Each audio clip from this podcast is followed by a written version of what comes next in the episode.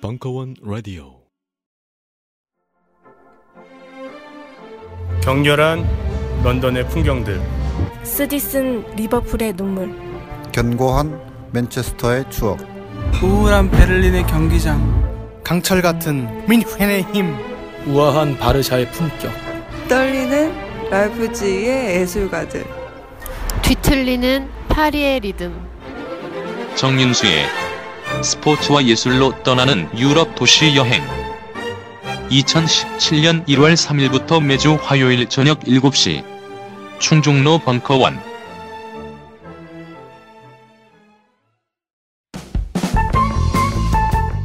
(35억 년) 전 세상으로. 원스 어폰 어 타임 인 어스. 문경수 2016년 11월 7일 강연 2부.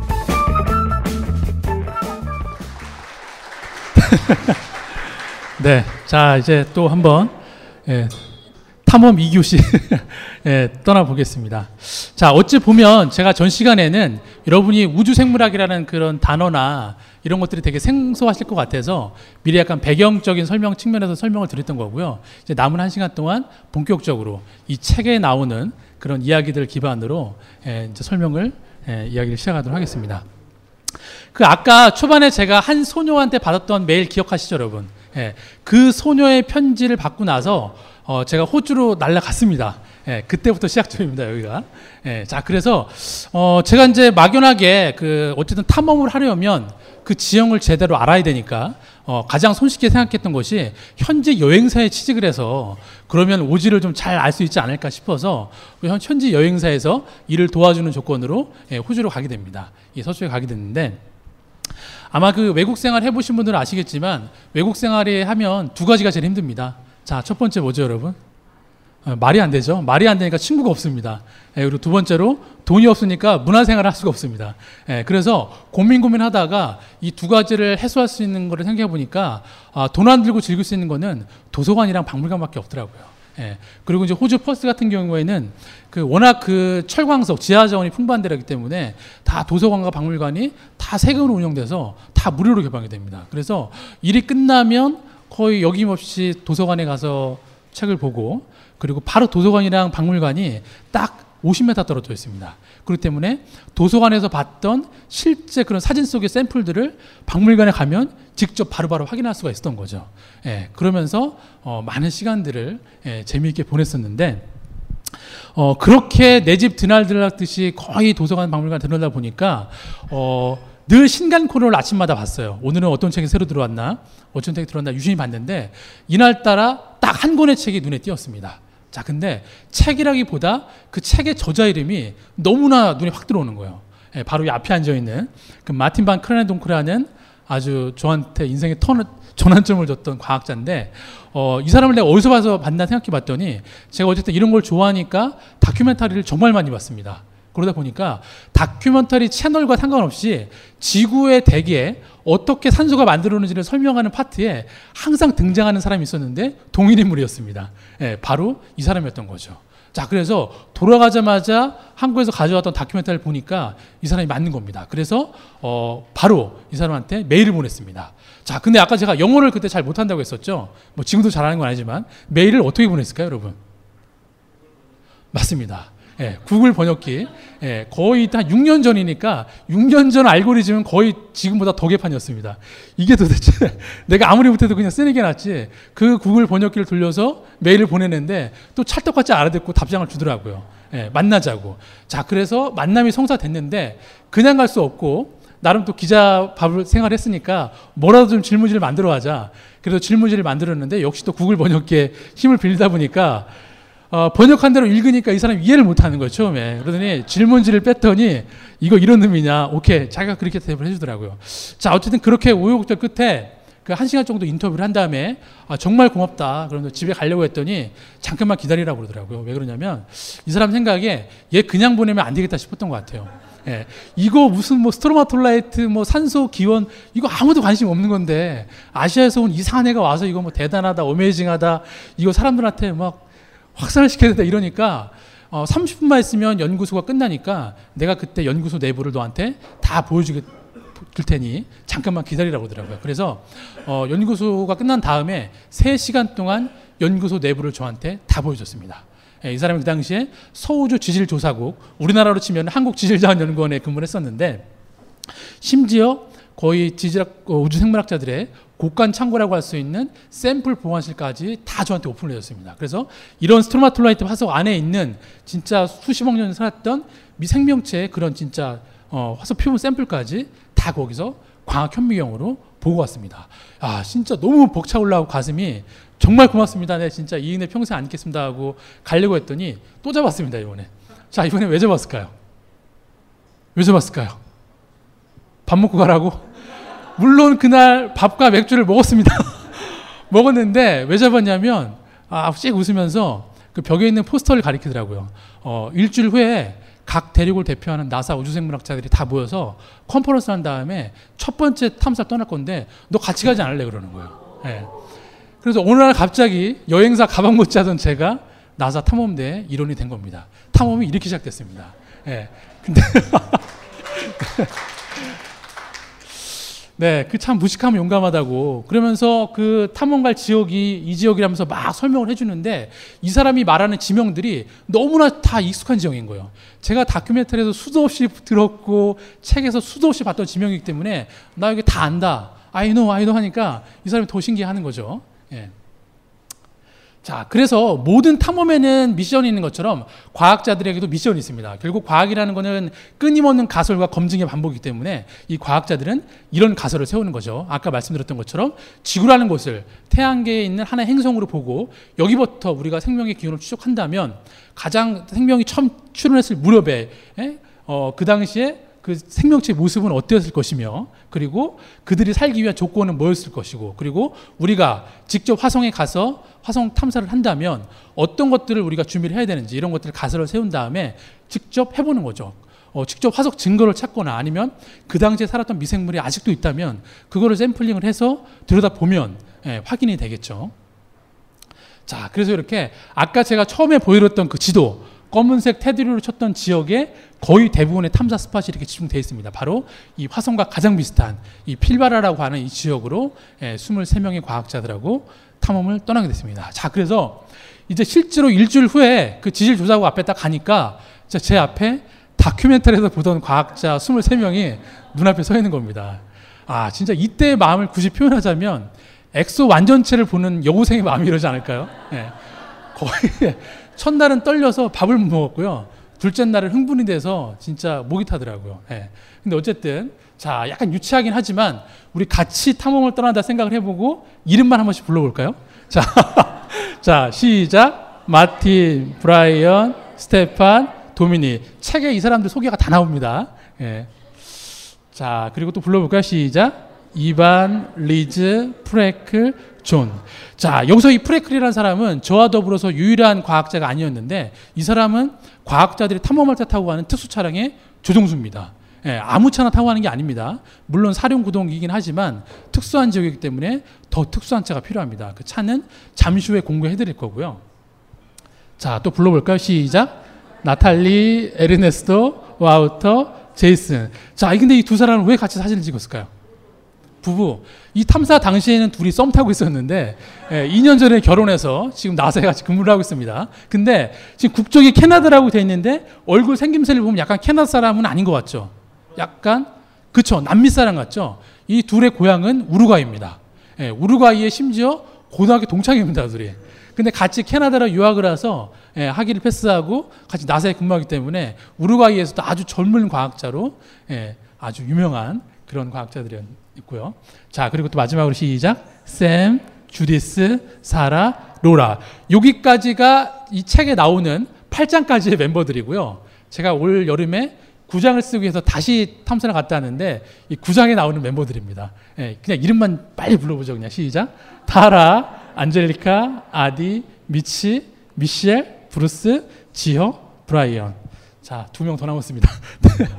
루치나, 마르셀, 엘사, 렌달. 특별히 아기가 보이죠. 이렇게 진짜 전반전의 탐험은 되게 험하고 터프했는데 이번에 갔다 온 탐험은 완전히 되게 뭐랄까요. 자, 이런 꼬마가 와서 해도 큰 무리가 없을 정도로 아주 유쾌했기 때문에 이 소녀의 모습을 넣었고요. 참고로 이 사람은 그 부부인데요. 이 루치나라는 사람은 호주에서 아주 유명한 천체 물리학자입니다. 예, 지구랑 비슷한 외계 행성을 찾는 과학자인데, 예, 뭐 복장이 예사롭지 않죠. 예, 그리고 이 옆에 있는 건 그 사람의 남편인데, 이 사람은 과학자가 아니고 세계적으로 유명한 할리 데이비슨 유저들의 옷을 디자인해주는 패션 디자이너입니다. 예, 그러니까 와이프가 천체 물리학자니까 전 세계 유명한 천문대는 다 왔습니다. 예, 그리고 와이프가 이렇게 필덕을 할 때마다 따라가서 거기에서 보는 패턴들, 자연의 느낌들을 보고 유니크한 디자인을 하는 거죠. 이 사람이 하는 이야기가 자기는 한 번도 똑같은 옷을 만들어 본 적이 없대요. 예, 딱 그 사람이 맞춘 옷만 만든다는 거예요. 예, 그래서 소개를 해드렸고요. 자, 그래서 어쨌든 이런 23명의 과학자들과 이렇게 두 대의 차에 나눠 타고 보름 동안 탐험을 하게 됐는데요. 아까 그 특수 차량의 조종사인 프레클이 제대로 짐을 꾸리는지 보고 있는데, 이 뒤에 있는 게 바로 아까 말씀드렸던 특수 차량입니다. 근데 얼핏 보면 뭐 같죠, 여러분? 버스 같죠? 관광버스 같은데, 실제 모습도 버스랑 다르진 않지만 약간 다르죠? 조종석이 약간 뭐같이 생겼죠? 화물차, 트럭같이 생겼죠? 바로 8톤 트럭을 특수 차량으로 개조한 버스입니다. 그래서 한 번 급유를 하면 난스톱으로 1,500km를 갈 수가 있고요. 그리고 23명이 보름 동안 먹은 식량의 80%가 탑재가 되고, 심지어 냉장고, 화장실도 있습니다. 예, 화장실이 이 뒤에 있는데, 출발하기 전에 우리 화장실은 안 쓰는 걸로 합의를 합니다. 왜 그럴까요? 뭐 아시겠죠? 내용물이 차 있는데 대부분의 캐릭이 이러니까 난리가 나겠죠. 자, 그래도 화장실은 쓰지 말자 합의하고 탐험을 떠나는데, 한 대의 차가 더 있었죠. 그 차는 바로 방향을 안내해주는 차입니다. 방향을 안내해주는 차인데, 그냥 일반 그 렌트카에서 빌린 차인데, 이 차에는 지도부터, 그리고 뭐 위성폰, 그리고 국제 우주선과의 통신이 가능할 정도의 통신 장비들이 이 차 안에 다 탑재가 되어 있습니다. 자, 그리고 유심히 보시면 여기 버젯이라는 렌트카 회사의 마크가 있는데, 그 밑에 나사 마크가 이렇게 붙어 있죠. 나사 애들이 이런 걸 참 잘하더라고요.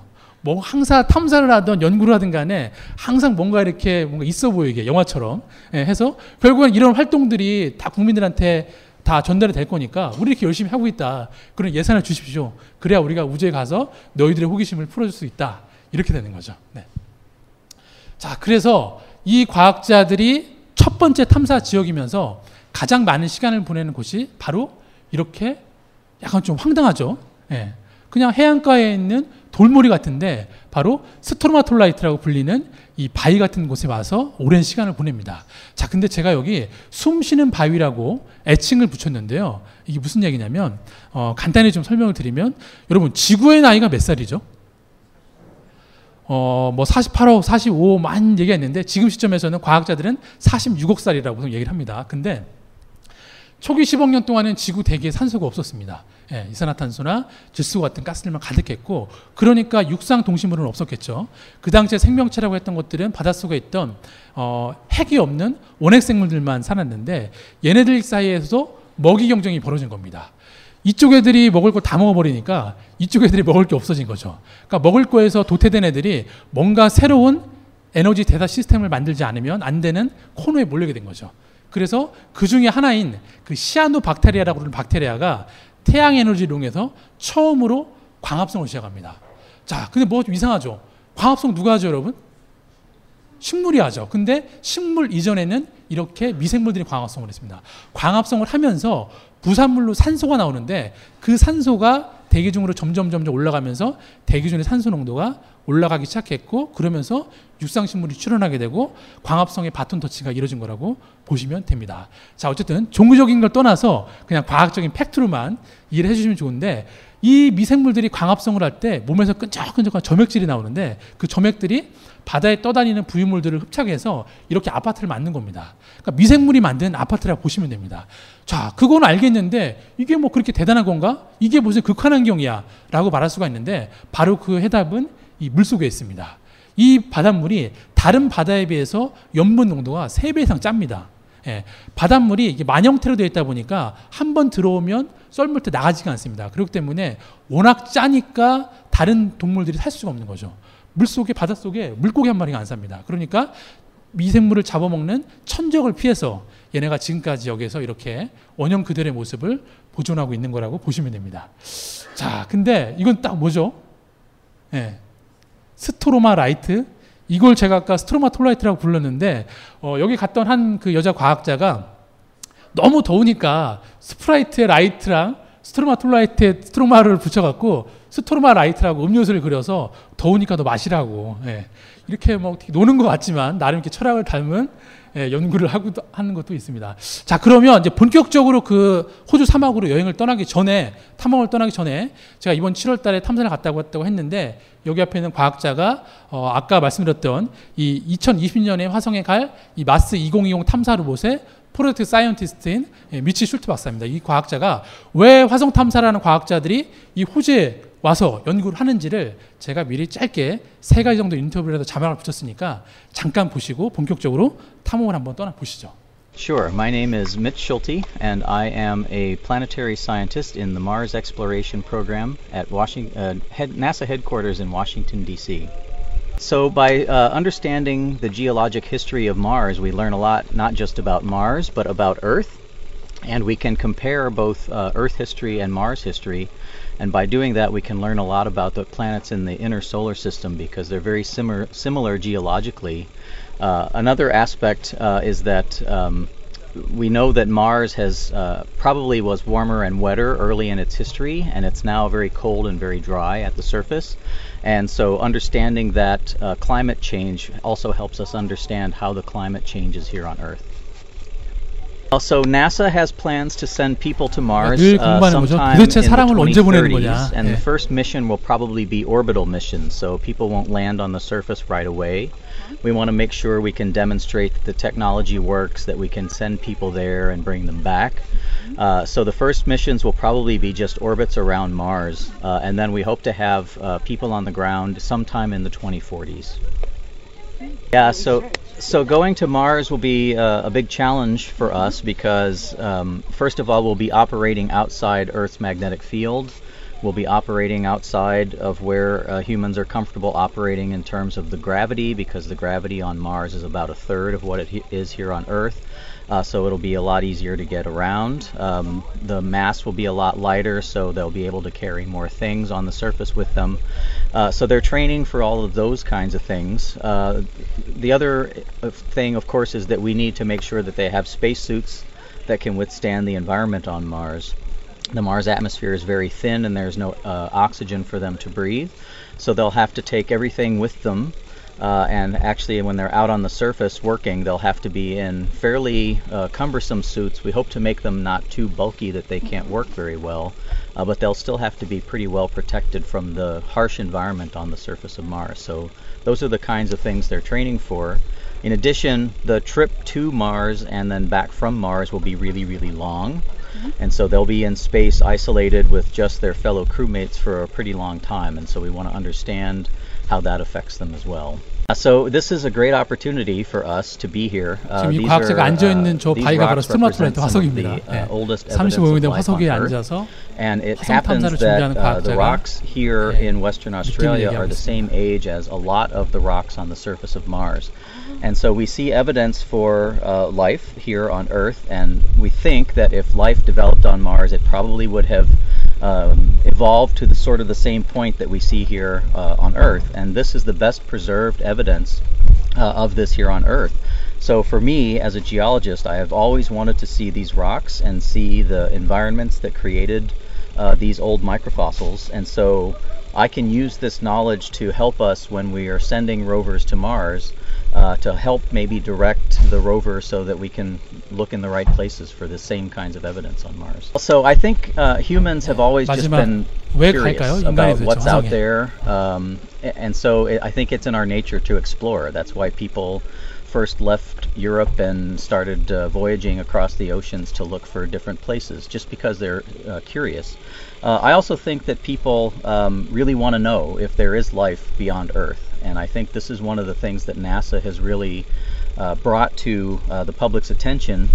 And I think the people, not just in the United States, but around the world, are excited about the idea that we're actually going to go look for evidence in the rocks that life might have existed on places like Mars. There are other bodies in the solar system like Europa where we think life might have originated as well. And so we're also exploring sending missions to the outer solar system to look for that too. 네. 잘 보셨죠? 그 아까 마지막 그 질문이 되게 인상이 남는데 그 인간이 왜 화성에 가려고 할까? 예, 결국에는 본질적인 호기심이다. 예, 과거부터 우리가 최초의 인류가 아프리카 대륙을 나와서 이제는 진짜 태양계를 벗어나는 탐험을 하고 있는 시대에 있는데 그 한 혹자는 과학자는 이런 얘기를 합니다. 과학이라는 거는 초등학생 아이들이 궁금해하는 질문을 수천억 원의 돈을 들여서 수천 명의 과학자가 그 답을 찾는 거라고.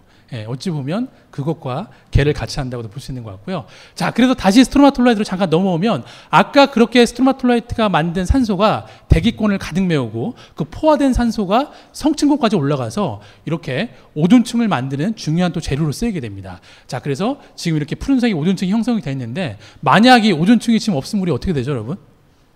예? 어떻게 되죠? 자신 있게 말씀해 주시죠. 어떻게 되죠? 그렇죠. 못 살죠. 예, 그게 정답입니다. 못 살죠. 예, 살 수가 없습니다. 그러니까 어찌 보면 이 미생물의 작은 어떤 그 메커니즘에 의해서 어쩌면 이 전 지구적인 시스템이 큰, 예, 그 뭐랄까요, 혜택을 받고 있다고 보시면 될 것 같습니다. 자, 그래서 또 다른 관점으로 우리가 화성에 이주를 할 때 가장 중요한 게 물과 산소를 꼽습니다. 근데 물은 화성 극지방에 대량의 그런 얼음 등이 있기 때문에 그걸 활용해서 어떤 식으로든가 좀 해볼 수 있다고 과학자들이 이야기를 하는데 산소는 아무리 우리가 그 뭐 이산화탄소에서 뭐 분리해서 쓴다 이거는 그냥 소수가 갔을 때는 가능하지만 어떤 대규모의 이주 프로그램이 됐을 경우에는 그걸로는 사실 감당이 안 되죠. 그렇기 때문에 이렇게 과학자들이 아이디어로 낸 게 시아노박테리아 같은 광합성을 하는 미생물 화성에 이식을 하면 자연스럽게 화성 대기가 지구처럼 바뀌지 않겠느냐. 예, 그런 거를 이렇게 테라포밍이라는 실제 프로젝트를 통해서 지금도 연구를 하고 있습니다. 자, 그러면 이 과학자들이 이 스트로마톨라이트가 있는 해변에 가서 어떤 연구를 하느냐. 딱 두 가지입니다. 실제 아직도 그 광합성을 하는 미생물이 이 스트로마톨라이트에 살고 있는지 그거를 샘플링해서 확인을 하고요. 또 하나는 아직도 얘네가 광합성을 해서 산소를 만든다면 바닷속에 들어가서 보면 산소 기포가 보이겠죠. 뽀글뽀글 올라오니까. 그래서 이렇게 스노클링 장비를 하고, 예, 들어가 보게 됩니다. 네, 이건 제가 촬영한 사진인데, 네, 잠깐 수십억 년 전 바닷속으로 들어가 보겠습니다. 자, 보시는 것처럼 아까 말씀드렸죠. 짜기 때문에 피레미 한 마리 없습니다. 야, 이런 바다가 있나요? 예, 물고기 한 마리가 없습니다.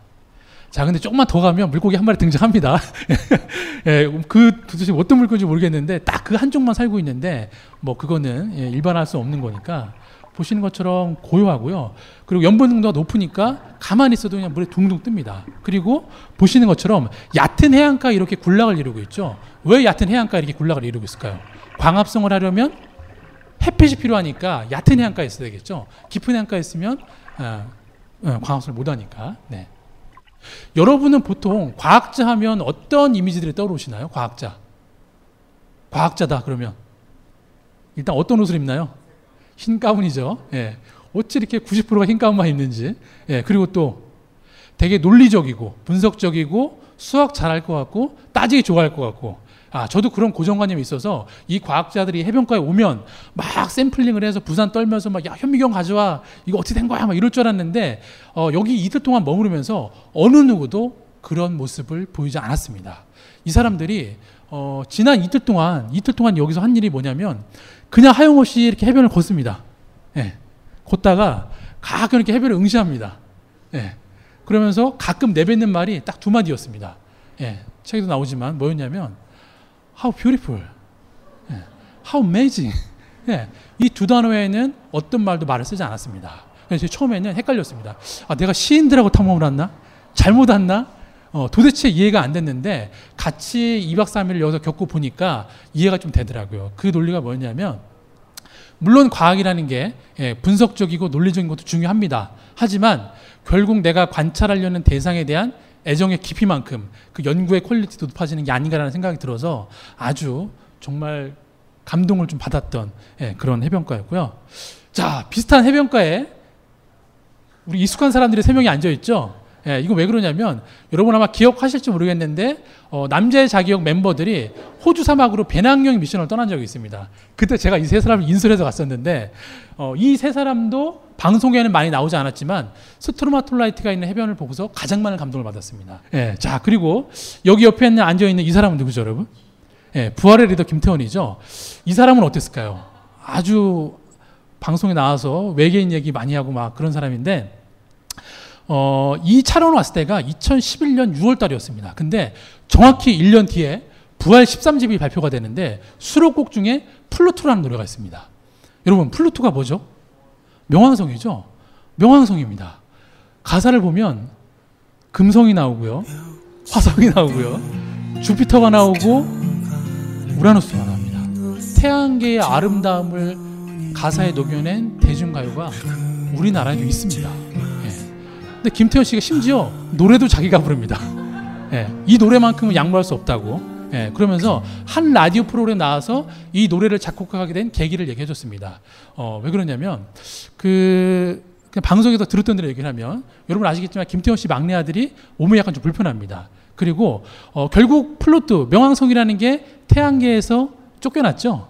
퇴출당한 행성이잖아요. 그러니까 이 명왕성이라는 존재를 우리 사회에서 소외된 사람들로 은유를 한 거죠. 그래서 이 노래를 통해서 그 사람들을 위로해주고 싶다는 거죠.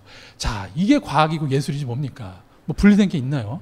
예, 참 그 얘기를 듣고서 너무 참 감동을 받았는데, 자, 아무튼 그 대부분의 그 탐사를 하는 동안은 우리가 텐트를 치고 캠핑을 하는데 이렇게 2박 3일씩 머무르는 곳에는 나름 사전에 지어놓은 이런 비밀 기지들이 있습니다. 예, 비밀 기지라고 하기에는 참 이게 좀 없어 보이는데 사실 이 농장은 200년 전에 그 인도양을 통해서 호주와 교역을 하던 노르웨이 선원들이 쓰던 숙소인데 지금 이제 과학자들이 베이스 캠프로 활용을 하고 있습니다.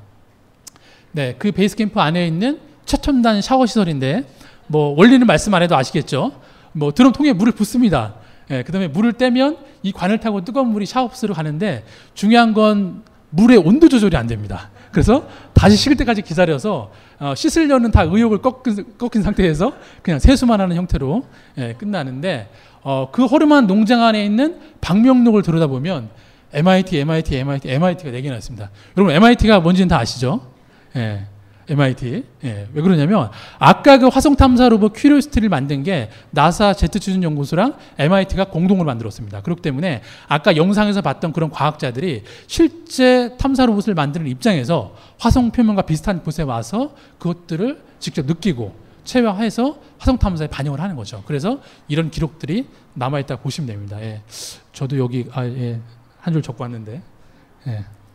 자, 아무튼 뭐 밤이 되면 이렇게 뭐 은하수 아래에서 모닥불에 둘러앉아서 여러 얘기를 합니다. 뭐 거의 뭐 진실 게임에 가까운 수준의 이야기들을 하게 됩니다. 여기서도. 자, 그렇게 그 점점 내륙으로 들어갈수록 이제 아주 점점 황무지가 변하게 되는데 꼭 그런 자연적인 지형물 말고도 이렇게 우주 탐사와 연관된 아주 고대 문명 같은 것들이 아직도 호주 사막에는 자리를 잡고 있습니다. 자, 이거는 50년 전에 인류를 달에 보내려던 아폴로 계획이 추진되는 그 당시에 아폴로 위성이 남반구 상공을 지나거나 그리고 달 표면에 갔을 때 지구랑 교신을 하던 전파 안테나가 있는 곳입니다. 예, 지금은 작동을 멈춰서 이렇게 사막에 쓸쓸히 남아 있는데요. 이 전파 안테나 밑에 있는 그 관제실에 들어가면 이런 벽화가 한 장 있습니다. 예, 벽화. 프랑스에 있는 쇼베 동굴 벽화라 그게 다를 게 없는데 이 벽화는 뭐냐면 50년 전에 사람을 처음 달에 보내겠다고 꿈을 꿨던 과학자들이 우주의 모습을 상상해서 자기네 전파 안테나 밑에 그린 그림입니다. 자, 근데 여러분 유심히 보시면 지금이랑 뭐 다를 게 있나요? 다를 게 있나요, 여러분? 자, 이거 뭡니까? 지구죠. 자, 얘 뭡니까? 색깔 생각하지 마시고 띠가 있으니까 토성이겠죠. 자, 이거 우주인일 테고 이건 뭘까요? 뭐 블랙홀이든 은하건 뭐 지금 보고 똑같습니다. 그러니까 이런 걸 보면 우주라는 대상은 아주 오래전부터 지금까지 우리 인간한테 공통적인 호기심의 대상이었던 것만은 분명한 것 같습니다. 자, 근데 이 거대한 그 전파 안테나를 배경으로 한 노신사가 이렇게 사진을 찍고 있는데 이 사진의 주인공이 바로 이 발자국의 주인공입니다. 누굴까요? 암스트롱? 암스트롱 선장 달에 갔지만 애석하지만 3년 전에 돌아가셨습니다. 자, 그러면 암스트롱과 함께 이글루를 타고 달에 착륙했던 그 조종사 이름이 역시 2인자는 기억되지 않는 건가요? 네, 바로 암스트롱과 같이 달에 갔던 버즈 올드린이라는 우주인입니다. 그리고 영화 애니메이션 토이스토리의 버즈 라이트이어의 실존 모델이기도 합니다. 예, 이 사람이 자기랑 교신했던 호주 사막의 낡은 안테나를 아폴로 달 착륙 40주년을 기념해서 찾아온 겁니다. 예, 그 안테나를 한번 만나보고 싶다고. 예, 그래서 아주 이 조그만 카날몬이라는 호주 마을이 난리가 난 거죠. 이런 세계적인 우주인이 온다니까. 그래서 주민들이 그 당시에 그 아폴로 발사 과정을 지켜봤던 그 노년층의 주민들이 발룬티어를 조직해서 이렇게 급주해서 박물관 하나 지었습니다. 예, 컨테이너 박스 2개를 합치는 그 사이즈에 아주 이게 뭐 표지도 아주 뭐 되게 좀 그렇죠. 근데 겉은 허름하지만 이 안에 있는 내용물들은 정말 어마어마합니다.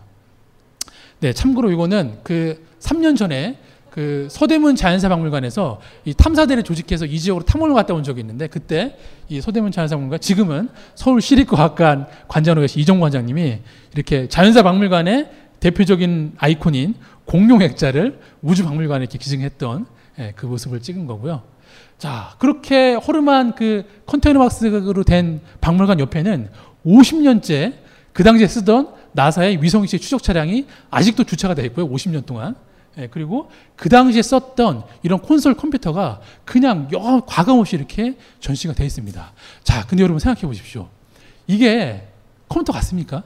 예, 이런 말도 안 되는 고물덩어리로 50년 전에 사람을 달에 보낼 생각을 한 겁니다. 예, 아마 모르긴 몰라도 여러분이 갖고 계신 스마트폰이 얘보다 컴퓨팅 능력이 500배는 좋을 겁니다. 여러분 지금 스마트폰 드시고 타임머신 타고 50년 정도 돌아가신다면 지구상에 있는 모든 PC가 여러분 스마트폰에 접속을 해서 데이터를 처리할 겁니다. 지금 그런 시대에 살고 있지만 50년 전에 비해서 우리가 훨씬 더 첨단 테크놀로지 시대에 살고 있지만 우주 탐험에 대한 호기심은 그때 50년 전만큼은 아마 못할 겁니다. 자, 잠깐 아폴로 얘기를 짧게 하면 이 사람 때문에 시작된 거죠. 예, 구소련과, 예, 미국의 우주 경쟁 레이스에 의해서 소련한테 어떤 후발주자로 압박감을 느꼈던 그 미국이 이 존 F 케네디가 그걸 극복하기 위해서 정치 카드로, 야, 그러면 우리는 10년 내에 달에 가겠다.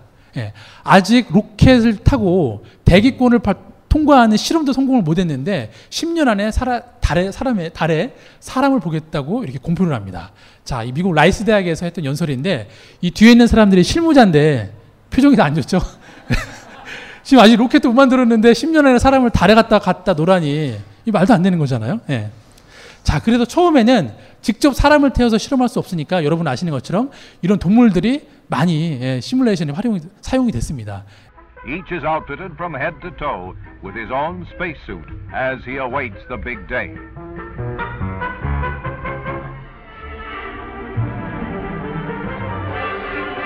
Weighing 37.5 pounds, Ham will be the largest animal yet to rocket into space and the first creature trained to respond intelligently to signals from Earth. His little chamber is to be hermetically sealed. Happy to be back among friends.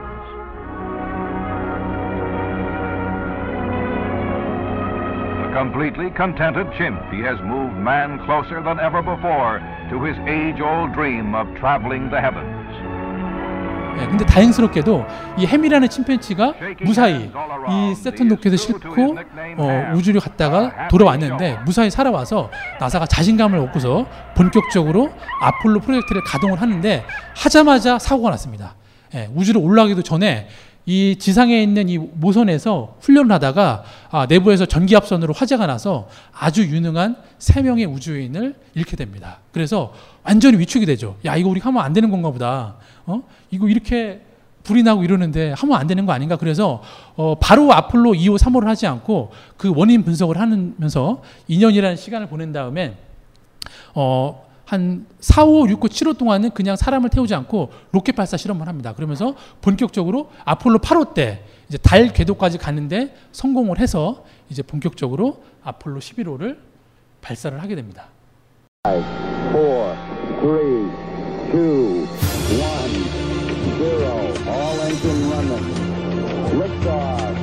혹시 이거 발사될 때 기억나시는 분이 계신가요? 네. 50년 전입니다.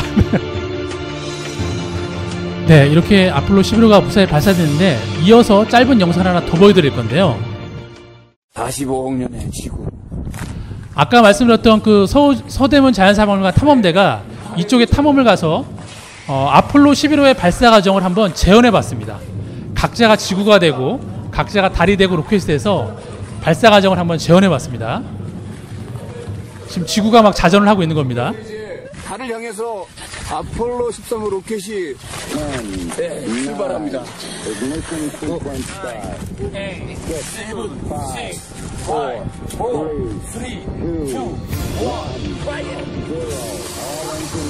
철저한 고증을 통해서 네, 로켓 분리까지 뭐 철저히 고증을 했습니다. 네.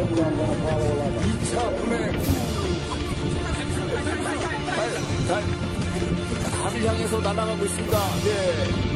오, 달 등장. 자, 저 콜롬비아 우주선에 3명의 우주인이 탑승을 해 있고 2명이 달에 있는 동안 한 사람은 도킹을 위해서 달 표면을 계속 돌았죠.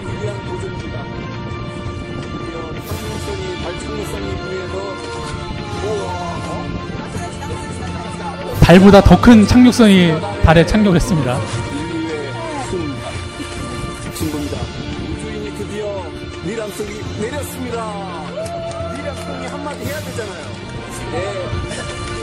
내 걸음은 비록 작지만 인류에게는 큰 뭐 그 모양이다. 자, 지구 통신센터 나와주세요. 나와주세요. 여기는 휴스턴. 달 나와라. 여기는 달이다. 저희는 성공했나? 착륙은 성공했다. 네, 어른들이 아주 재밌게 노는데 저 와 환호성 할 때 그 뒤 영상이 뭐였냐면. 그 같이 따라갔던 그 고등학교 1학년 여고생이 있는데 그 여고생이 엑소 팬이더라고요. 그래서 엑소의 으르렁을 다 같이 배워서 저기서 으르렁 춤을 췄던 기억이 나는데 이 사진을 보여드리는 이유가 뭐냐면 그 사실 같이 갔던 분들이 과학이랑 전혀 관련 없던 일반인 분들이었습니다. 근데 이런 우주개발적으로 역사적인 장소에 가니까 이분들이 먼저 이런 걸 하자고 제의를 했고 이분들이 탐험을 갔다 온 다음에 아폴로 프로젝트에 대한 관심이 급상승해버린 거예요. 그래서 한 달 동안 구글링을 해서 아폴로에 대한 데이터들을 막 끌어모으기 시작했어요. 그래서 그거를 공유를 하고 한 번은 카페에 모여서 그걸 갖고 세미나를 한 적도 있습니다. 자, 그러니까 어찌 보면 저는 이분들이 유치하게 논 것 같지만 난 이분들이 과학을 했다고 생각합니다. 예, 과학이라는 게 뭐 특별한 거 없습니다. 여러분도 지우개와 연필만 있으면 언제든지 아폴로 11호의 발사 과정을 재현해 보실 수가 있습니다. 자, 그리고 아까 좀 전에 말씀드렸던 그 엑소의 으르렁 춤을 가르쳐 준 고등학교 1학년 여고생인데 이 여고생이 지금 이과를 지금 선택을 해서 그 당시에 예, 이과 반에도 있었는데 그 하는 얘기가 이과를 선택하고 나서 가장 많이 들었던 얘기가 여자가 이과 가서 뭐 하려고 그러냐 가장 많이 들었대요. 예, 이과가 힘들지 않냐? 그거 뭐 하려고 이과를 가냐? 예, 그랬는데 아무튼 이 탐사를 통해서 이 마지막 날에 제가 물어봤어요. 이 소녀한테 어땠니? 그랬더니 이 소녀가 하는 얘기가 예, 약간 비장한 표정으로 예, 이제 안 헷갈릴 것 같다는 얘기를 하더라고요. 예, 이제 안 헷갈릴 것 같다고. 예, 뭐 그 의미야 뭐 여러 가지로 해석할 수가 있겠지만 어쨌든 예, 그래서 사진을 보여드렸고요. 자, 그래도 이제 점점 땅 색깔이 변하죠. 점점 화성과 비슷한 곳으로 들어가는데. 이 나사에서 오신 이 존벨리라는 그 우주생물학자였는데 이분은 탐사 기간인 보름 동안 한 번도 옷을 갈아입지 않았습니다. 예. 여러분도 그러시나요? 예. 우리가 아무리 안 갈아입어도 한 2번은 갈아입죠. 예. 2번은 갈아입습니다. 근데 안 갈아입어도 되는 사실 이유는 있습니다. 왜 그러냐면 워낙 건조하니까 땀이 나도 바로 증발해 버리니까 끄급하지가 않습니다. 그래서 오랜 시간 동안 입어도 크게 불편한 게 없는데 이분이 보시면 지금 수기로 노트 필기를 계속하고 계시는데 탐사가 끝나는 동안 이런 빨간색 연구 노트를 4권을 적어냈어요. 예, 그래서 제가 물어봤습니다. 어차피 이거 연구소 가져가면 다 디지털로 또 백업할 거 아니냐. 왜 굳이 일을 2번 하냐. 편하게 이렇게 아이패드나 이걸로 기록하면 빠를 텐데. 그랬더니 씩 웃으면서 하는 얘기가 간단합니다. 배터리에 문제가 생기면 네가 책임질 거냐는 거죠. 예. 그러니까 이거는 뭐 물론 그렇습니다. 뭐 기계에 문제가 생기면 다 날아가니까 그럴 수도 있는데 이 과학자가 하는 얘기가 뭐냐면 아무리 우리가 최첨단의 연구를 하고 있는 과학자들이지만 이런 필드에 나와서 연구하는 스타일은 150년 전에 다윈이 했던 시절이랑 변한 게 없다는 거죠. 직접 샘플을 만져보고 그 느낌을 느끼고 그거를 수기로 적었을 때 그 남는 그런 감각의 느낌들은 다른 어떤 것도 대체할 수가 없다는 거죠. 예, 그러면서 하나 팁을 알려주더라고요. 이렇게 우리가 보통 이렇게 야외조사나 관찰 나가면 쓰라고 주면 잘 안 쓰잖아요. 예, 그때 좋은 게 뭐냐면 폴라로이드 카메라를 활용하는 게 좋다고 그러더라고요. 폴라로이드 카메라로 대상물을 찍은 다음에 거기 밑에다가 2가지만 적으래요. 하나는 이거를 봤을 때의 느낌, 그 다음에 하나는 이거에 대한 팩트. 그 두 가지만 적어서 벽면에 가득 붙여놓고 내가 뭔가 새로운 어떤 문서를 만들거나 문장 쓸 때 관련된 것들만 사진을 띄워다 재배치를 하면 하나의 글이 되고 하나의 좋은 컨텐츠가 될 수 있다는 거죠. 네, 그래서 이렇게 수직벽 거의 7, 80m나 되는 이 수직벽의 벽면이 스트로마톨라이트 화석으로 다 도배가 되어 있습니다. 예, 자 보시는 것처럼 아까 해변가에서 봤던 그 스트로마톨라이트를 반을 딱 쪼개서 보면 이거랑 똑같겠죠. 자, 이런 스트로마톨라이트 화석이 이런 내륙 지방에 있다는 것은 수십억 년 전에 여기가 뭐였다는 거죠? 얕은 해안가에 있다는 거죠. 예, 그래서 이런 화석에서 샘플링을 해서 보게 되면 그 시대 연대도 알 수 있고 그 시대에 살았던 생명체의 어떤 흔적들을 알 수가 있는 겁니다. 자, 그리고 실제로 이거는 화성에 있는 빅토리아 분화구의 모습인데 다른 게 없습니다. 지구에서는 아까 그런 절벽에서 우주 생물학자들이 미생물의 흔적을 찾는 거고 화성에서는 지구와 유사한 이런 절벽에서 탐사 로봇들이 생명체의 흔적, 뭐 직관적으로 말하면 이런 스트로마톨라이트와 유사한 형태의 흔적들을 찾는 겁니다. 자, 그래도 점점 이제 내륙으로 들어가고 탐사 중반쯤 이르렀을 때 모습인데 여기 보면 그 호주를 대표하는 유칼립투스 나무 사이로 야생 들소들이 보입니다. 자, 들소가 보이는데 저희가 아까 그 육중한 탐사 차량을 이끌고 이 소들이 몰려있는 그 곳에 1박 2일 동안 베이스 캠프를 치고 탐사를 했습니다. 자, 근데 원래는 이 소들이 있던 자리였는데 저희가 막 밀어붙이니까 이 소들이 막 도망가지 않고 그냥 어슬렁어슬렁 기어서 저희 캠프에서 한 20m 떨어진 곳에 한 40마리가 모여서 계속 저희를 뚫어져라 쳐다보고 있는 거예요. 예, 쳐다보고. 근데 첫날은 진짜 잠자기 전에 되게 무서웠습니다. 쟤네는 40마리고 우린 25마리인데 1대1로 붙어도 우리가 안 되잖아요. 예, 되게 무서웠는데 뭐 이렇게 막 집단적으로 막 텐트를 덮칠 수도 있으니까. 근데 어쨌든 무사히 밤을 넘기고 다음날 대봤더니 또 떠나지 않고 저희를 쳐다보고 있는 거예요. 예, 그래도 과학자들이 막 이렇게 망치로 샘플링을 하고 있는 동안 제가 근처에 가서 어슬렁어슬렁 걸리면서 한 소랑 눈이 마주쳤는데 그 눈빛을 유심히 바라보니까 그 뉘앙스를 알겠더라고요. 바로 이거였습니다. 니네는 도대체 무슨 생명체냐는 거죠. 예, 저희가 탐사를 했던 이 지역에서 반경 400km 내에는 어떠한 흔적이 없습니다. 마을도 없고. 그러니까 이 소들은 호모사피언스를 처음 본 겁니다. 예, 처음 보니까 정보가 없으니까 공포심도 없고 두려움도 없는 거죠. 자, 이거를 오늘의 주제로 연장선을 해보면 우리가 언제가 될지 모르겠지만 우리가 외계 생명체를 마주했을 때 여러분은 첫 마디를 뭐라고 하실 건가요? 예, 뭐라고 후회요? 예, 뭐 후회가 됐을 때 각자만의 의미가 있겠죠. 자, 그래서 실제로 나사 과학자들이 우주생물학 컨퍼런스에 가보면 과학자들만 오는 게 아닙니다. 이런 시대를 대비해서 철학자들도 오고 인문학자들도 같이 와서 이런 시대를 대비해서 같이 철학적인 논의들을 함께 과학자들과 하고 있습니다. 자, 그리고 이 화석을 발견했던 35억 년 전 화석이 있는 곳에서 이제 한 과학자가 아주 우스꽝스러운 포즈로 이렇게 사진을 찍었는데 어디가나 이런 사람들 꼭 한 명씩 있죠. 예, 있는데 사실 이거는 그냥 뭐 웃으라고 하는 얘기는 아니고 다른 과학자들이 사진을 찍을 수 있도록 본인이 인간 스케일을 대신 해준 겁니다. 예, 이 화석의 크기를 찍을 때 보통 과학자들이 거기다 이렇게 뭐 동전이나 각자의 그런 걸 놓고서 그 스케일 대비해서 화석을 비교를 하는데 자기를 비교해서 찍으라는 거죠. 자, 근데 이런 사람이 화성 탐사에서는 정말 중요합니다. 왜 그러냐면 아까도 말씀하셨지만 고립실험을 하는 게 8개월 동안 좁은 공간에서 6명이서 서로 얼굴만 쳐다보고 가면 가장 중요한 게 이겁니다. 심리적으로 이 사람이 안정감을 유지하느냐. 예, 그렇기 때문에 나사에서 화성 탐사 크루를 꾸릴 때도 다른 능력이 좀 부족해도 이렇게 유머 관계 풍부한 사람들을 꼭 크루에 한 명씩 넣습니다. 예, 이거는 어떠한 트레이닝으로도 만들 수 없는 거거든요. 예, 그렇기 때문에 오늘 돌아가셔서 각자 그 조직에 이런 분들이 계시면 그분들을 다시 한번 생각해 주십시오. 자, 그리고 이것도 한 과학자가 뭔가를 하고 있는데 이게 뭐 하는 걸까요 지금? 예, 연구하는 겁니다.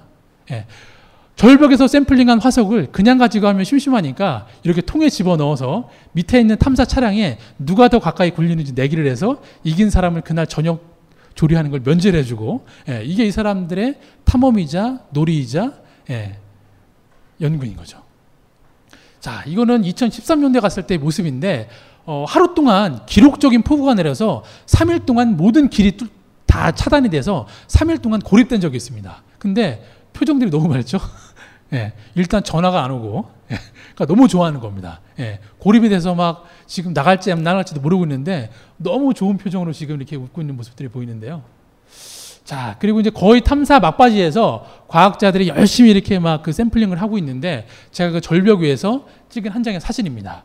자, 여기 이게 호주를 대표하는 유칼립투스 나무인데 이 유칼립투스 나무가 하나도 없다고 한번 상상을 해보십시오. 예, 붉은색 땅에 예, 두 대의 탐사 차량만 놓여 있습니다. 자, 어떤 게 혹시 연상이 되시나요? 그렇죠. 예, 영화 마션에서 보셨던 것처럼 화성 표면에 두 대의 탐사 차량이 쓸쓸하게 예, 천천히 전진하는 모습이 연상이 되더라고요, 저도.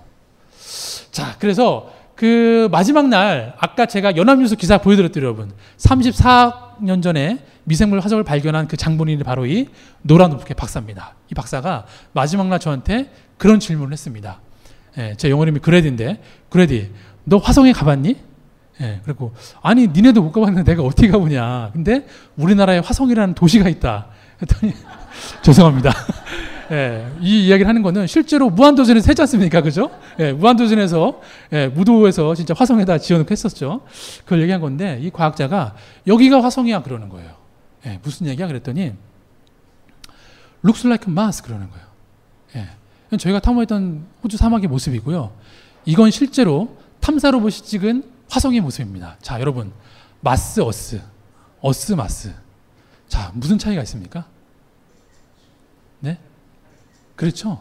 예. 풀은 뭐 조그마니까 없다 치고 지구 대기에는 산소가 있어서 푸르다는 거 외에는 다른 게 없습니다. 예. 화성이나 지구나. 예. 모르긴 몰라도 태양에 있는 대부분의 행성들은 50억 년 전에서 45억 년 사이에 다 만들어졌습니다. 그렇기 때문에 아마 초기 지구의 모습도 우리가 가보진 않았겠지만 아마 지금의 화성처럼 대기에 산소가 없어서 이렇게 잿빛 색깔을 띠는 지금의 화성과 크게 다르지 않았을 거라는 거죠. 자, 근데 아이러니하게도 요즘에 미세먼지가 하도 많아서 우리가 이런 모습을 지구에서도 자주 경험하죠. 이게 화성인지 지구인지 분간이 안 갈 때가 너무나 많습니다. 자, 그렇게 보름 동안의 탐험을 끝내고 다 집에 돌아갔습니다. 자, 돌아갔는데 그 중에서 가장 좀 연장자였던 두 분이 계셨는데 옆에 있는 이 주디 엘튼이라는 나사의 과학자가 그 호주 사막에서 바라봤던 그 붉은 땅에서 바라봤던 우주의 모습이 너무 잊혀지지가 않아서 그 나사에 돌아간 다음에 저희들한테 메일로 아주 뜻깊은 선물을 하나 보내주셨습니다. 예, 바로 국제우주정거장에서 저희가 탐험한 호주 사막을 찍어서 보내준 사진입니다. 예, 이게 국제우주정거장 창문의 모습이고요. 예, 이게 또 다른 모듈의 모습이겠죠. 그리고 아까 스트로마톨라이트가 했던 해변이 이쪽이고 저희가 이렇게 차를 타고 탐험을 한 겁니다. 자, 근데 보시는 것처럼 구름이 아예 없죠, 그냥. 예, 완전히 드라이하기 때문에 건조하기 때문에 별이 잘 보이고 예, 그리고 이런 화석 기록들이 제대로 남아있는 거죠. 자, 그래도 지금도 화성과 비슷하다는 이유만으로 다양한 실험들이 지금도 이루어지고 있습니다. 이거는 실제로 2030년에 화성에 갈 유인 우주복의 프로타입을 만들어 와서 실제 잘 움직이는지 잘 집어지는지를 테스트를 하는 겁니다. 자, 근데 지금 우주인이 우주복을 테스트하고 있는데 한 꼬마가 이렇게 딱 앉아 있습니다. 이 우주복을 테스트한 지역이 그 눌라진이라고 해서 호주 원주민들이 애보리진이 한 200명쯤 사는 조그만 마을이 있는데 자기네 마을에 이상한 아저씨들이 이상한 옷을 입고 와서 뭘 하니까 이 애보리진 초등학교 아이들이 우르르 몰려나온 겁니다.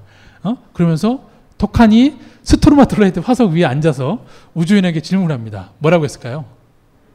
말하도 얘기했죠. 예, 그러니까 이 우주인이 하던 훈련을 멈추고 우주복의 해치에 헬멧을 엽니다. 자, 해치를 여는 게 중요한 건데요. 지금 화성과 똑같은 환경에서 우주복을 조건에서 테스트를 해야 되기 때문에 이 우주복에 들어가는 산소는 옆에 있는 산소 공급기를 통해 들어갑니다. 그러니까 해치를 연 다음에 설명을 합니다.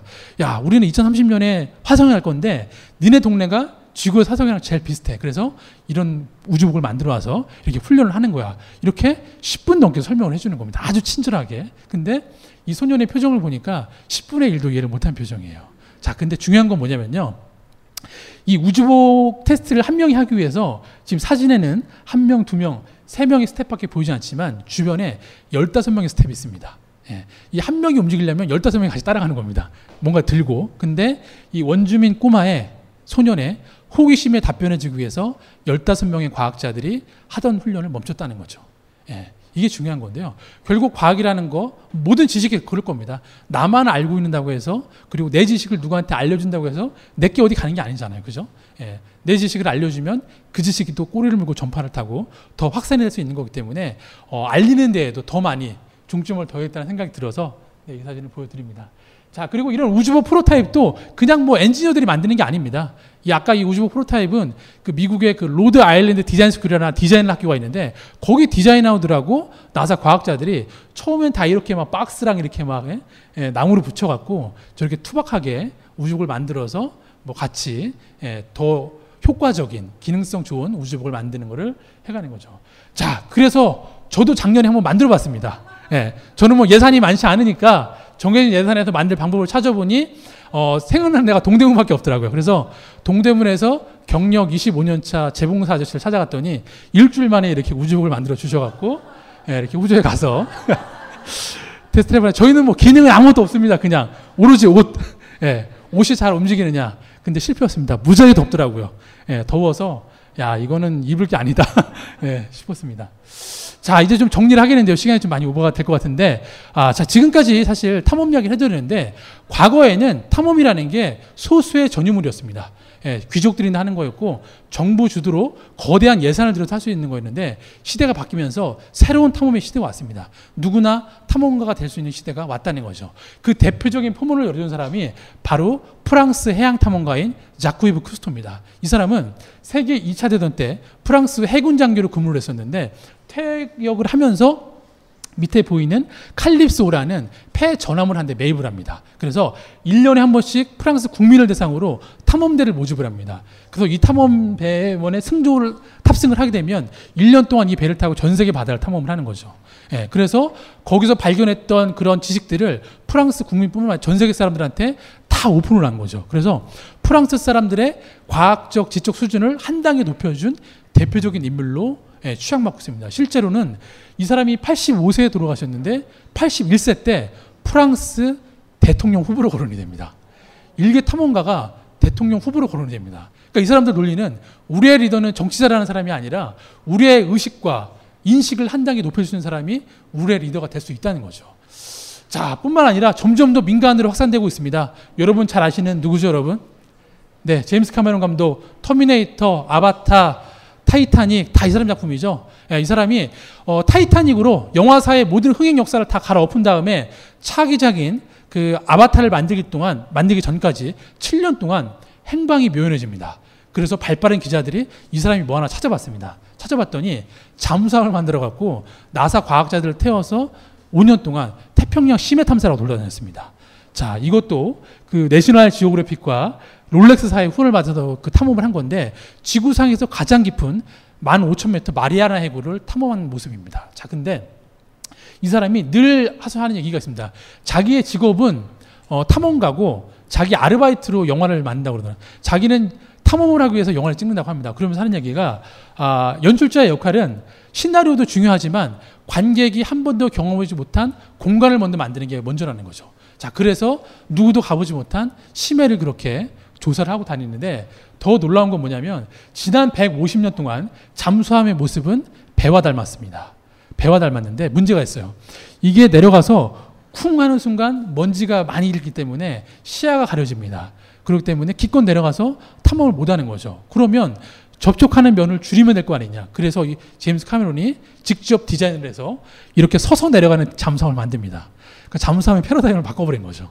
예, 그렇게 가서 탐험을 해서 그 심해지어서 봤던 동물들에서 영감을 얻어서 아바타에 나오는 그런 괴기한 우주 생명체들을 다 디자인해낸 겁니다. 네. 한술 더 떠서 지금 화성에 가 있는 탐사 로봇에 눈에 해당되는 이 메스타 카메라를 제임스 카메론이 사세를 털어서 만들어서 기증을 한 겁니다. 근데 이 카메라에는 우주에서도 3D 촬영이 가능한 기능이 들어있습니다. 그러니까 그 3D 카메라로 찍은 그 순수한 화성의 영상이 지구로 오면 자기는 최소한의 시나리오만 만들어서 완벽한 우주 영화를 만들겠다는 거죠. 네.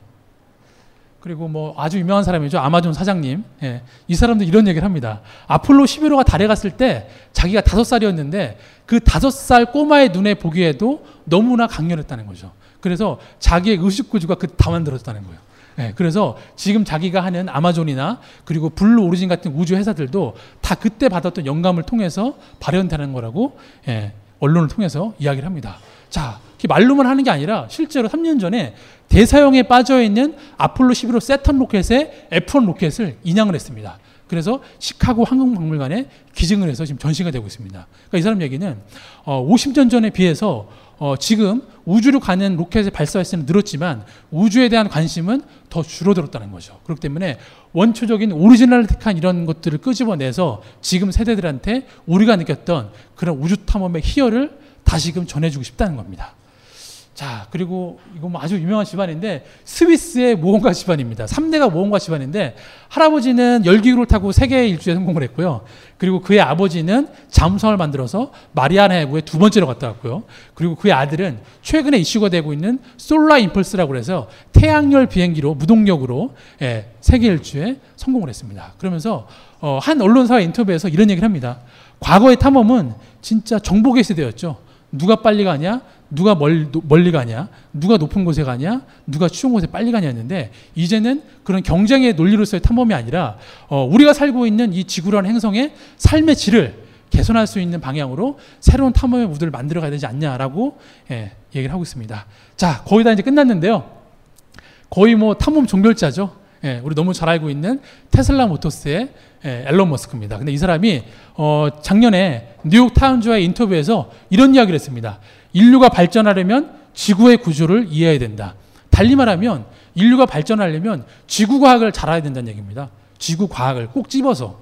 예, 일례로 지금 미국 교육부에서 미국 국민들이 가장 교양으로 알아야 될 1순위 과목이 바로 지구과학입니다. 예, 지구과학입니다. 근데 우리가 요즘에 너무 느끼고 있죠. 예, 지진, 해일, 태풍, 예, 뭔가 자연의 현상에 대한 이해를 없이는 우리가 뭐 어떻게 할 수 있는 방법이 없잖아요. 예.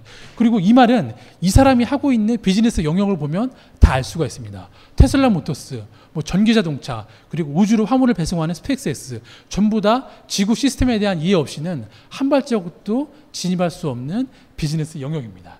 자, 진짜 마지막 슬라이드입니다. 예, 자, 이거는 지난 20년 동안 나사에서 명왕성을 관측한 이미지의 변천사입니다. 자, 20년 전에 명왕성을 관측했더니 이런 모습이에요. 이러니까 퇴출당할만 하겠죠. 도대체 뭔지 알 수가 없습니다.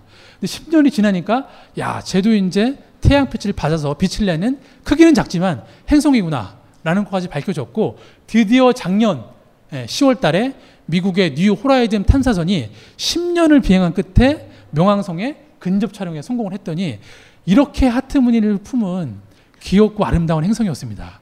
이런 애를 우리가 쫓겨낸 거예요. 자, 그렇다고 해서 다시 들어올 수는 없습니다. 여전히 들어올 수는 없지만 생각해보세요, 여러분. 이 과학자들이 이거 한 장 관측하겠다고 시간이 얼마나 걸린 거죠? 20년이 걸렸죠. 자, 이 사람들이 이 20년 동안 가장 힘들었던 게 뭘까요? 물론 돈도 많이 필요했겠지만 예, 뭐가 가장 힘들었을까요? 그렇죠. 예, 좀 더 자세히 표현하면 결과가 안 보인다는 겁니다.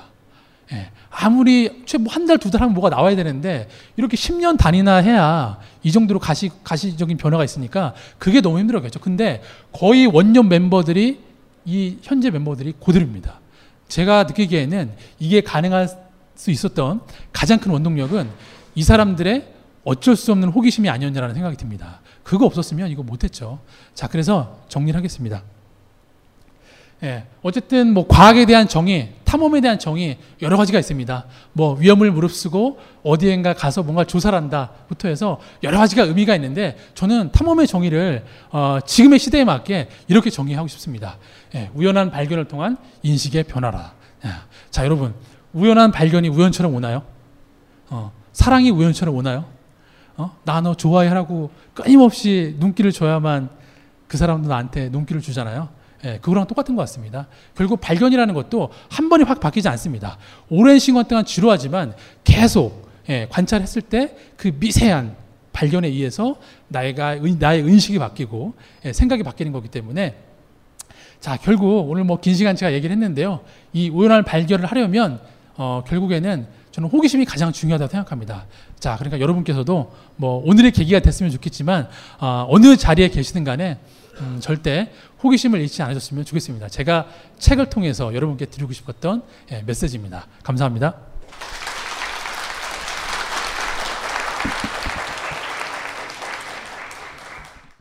비크린 2, 3 샴푸, 이걸 쓰면 머리카락에 힘이 생깁니다. 말도 안 되는.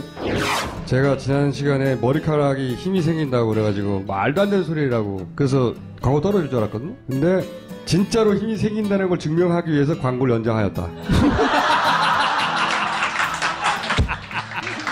좋아!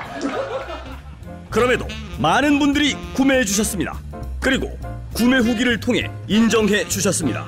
딴지마켓 재구매율 53%에 빛나는 빅그린 투쓰리 샴푸, 23일 후 변화가 없으면 100% 환불해드리겠습니다. 지금 바로 딴지마켓에서 확인하세요.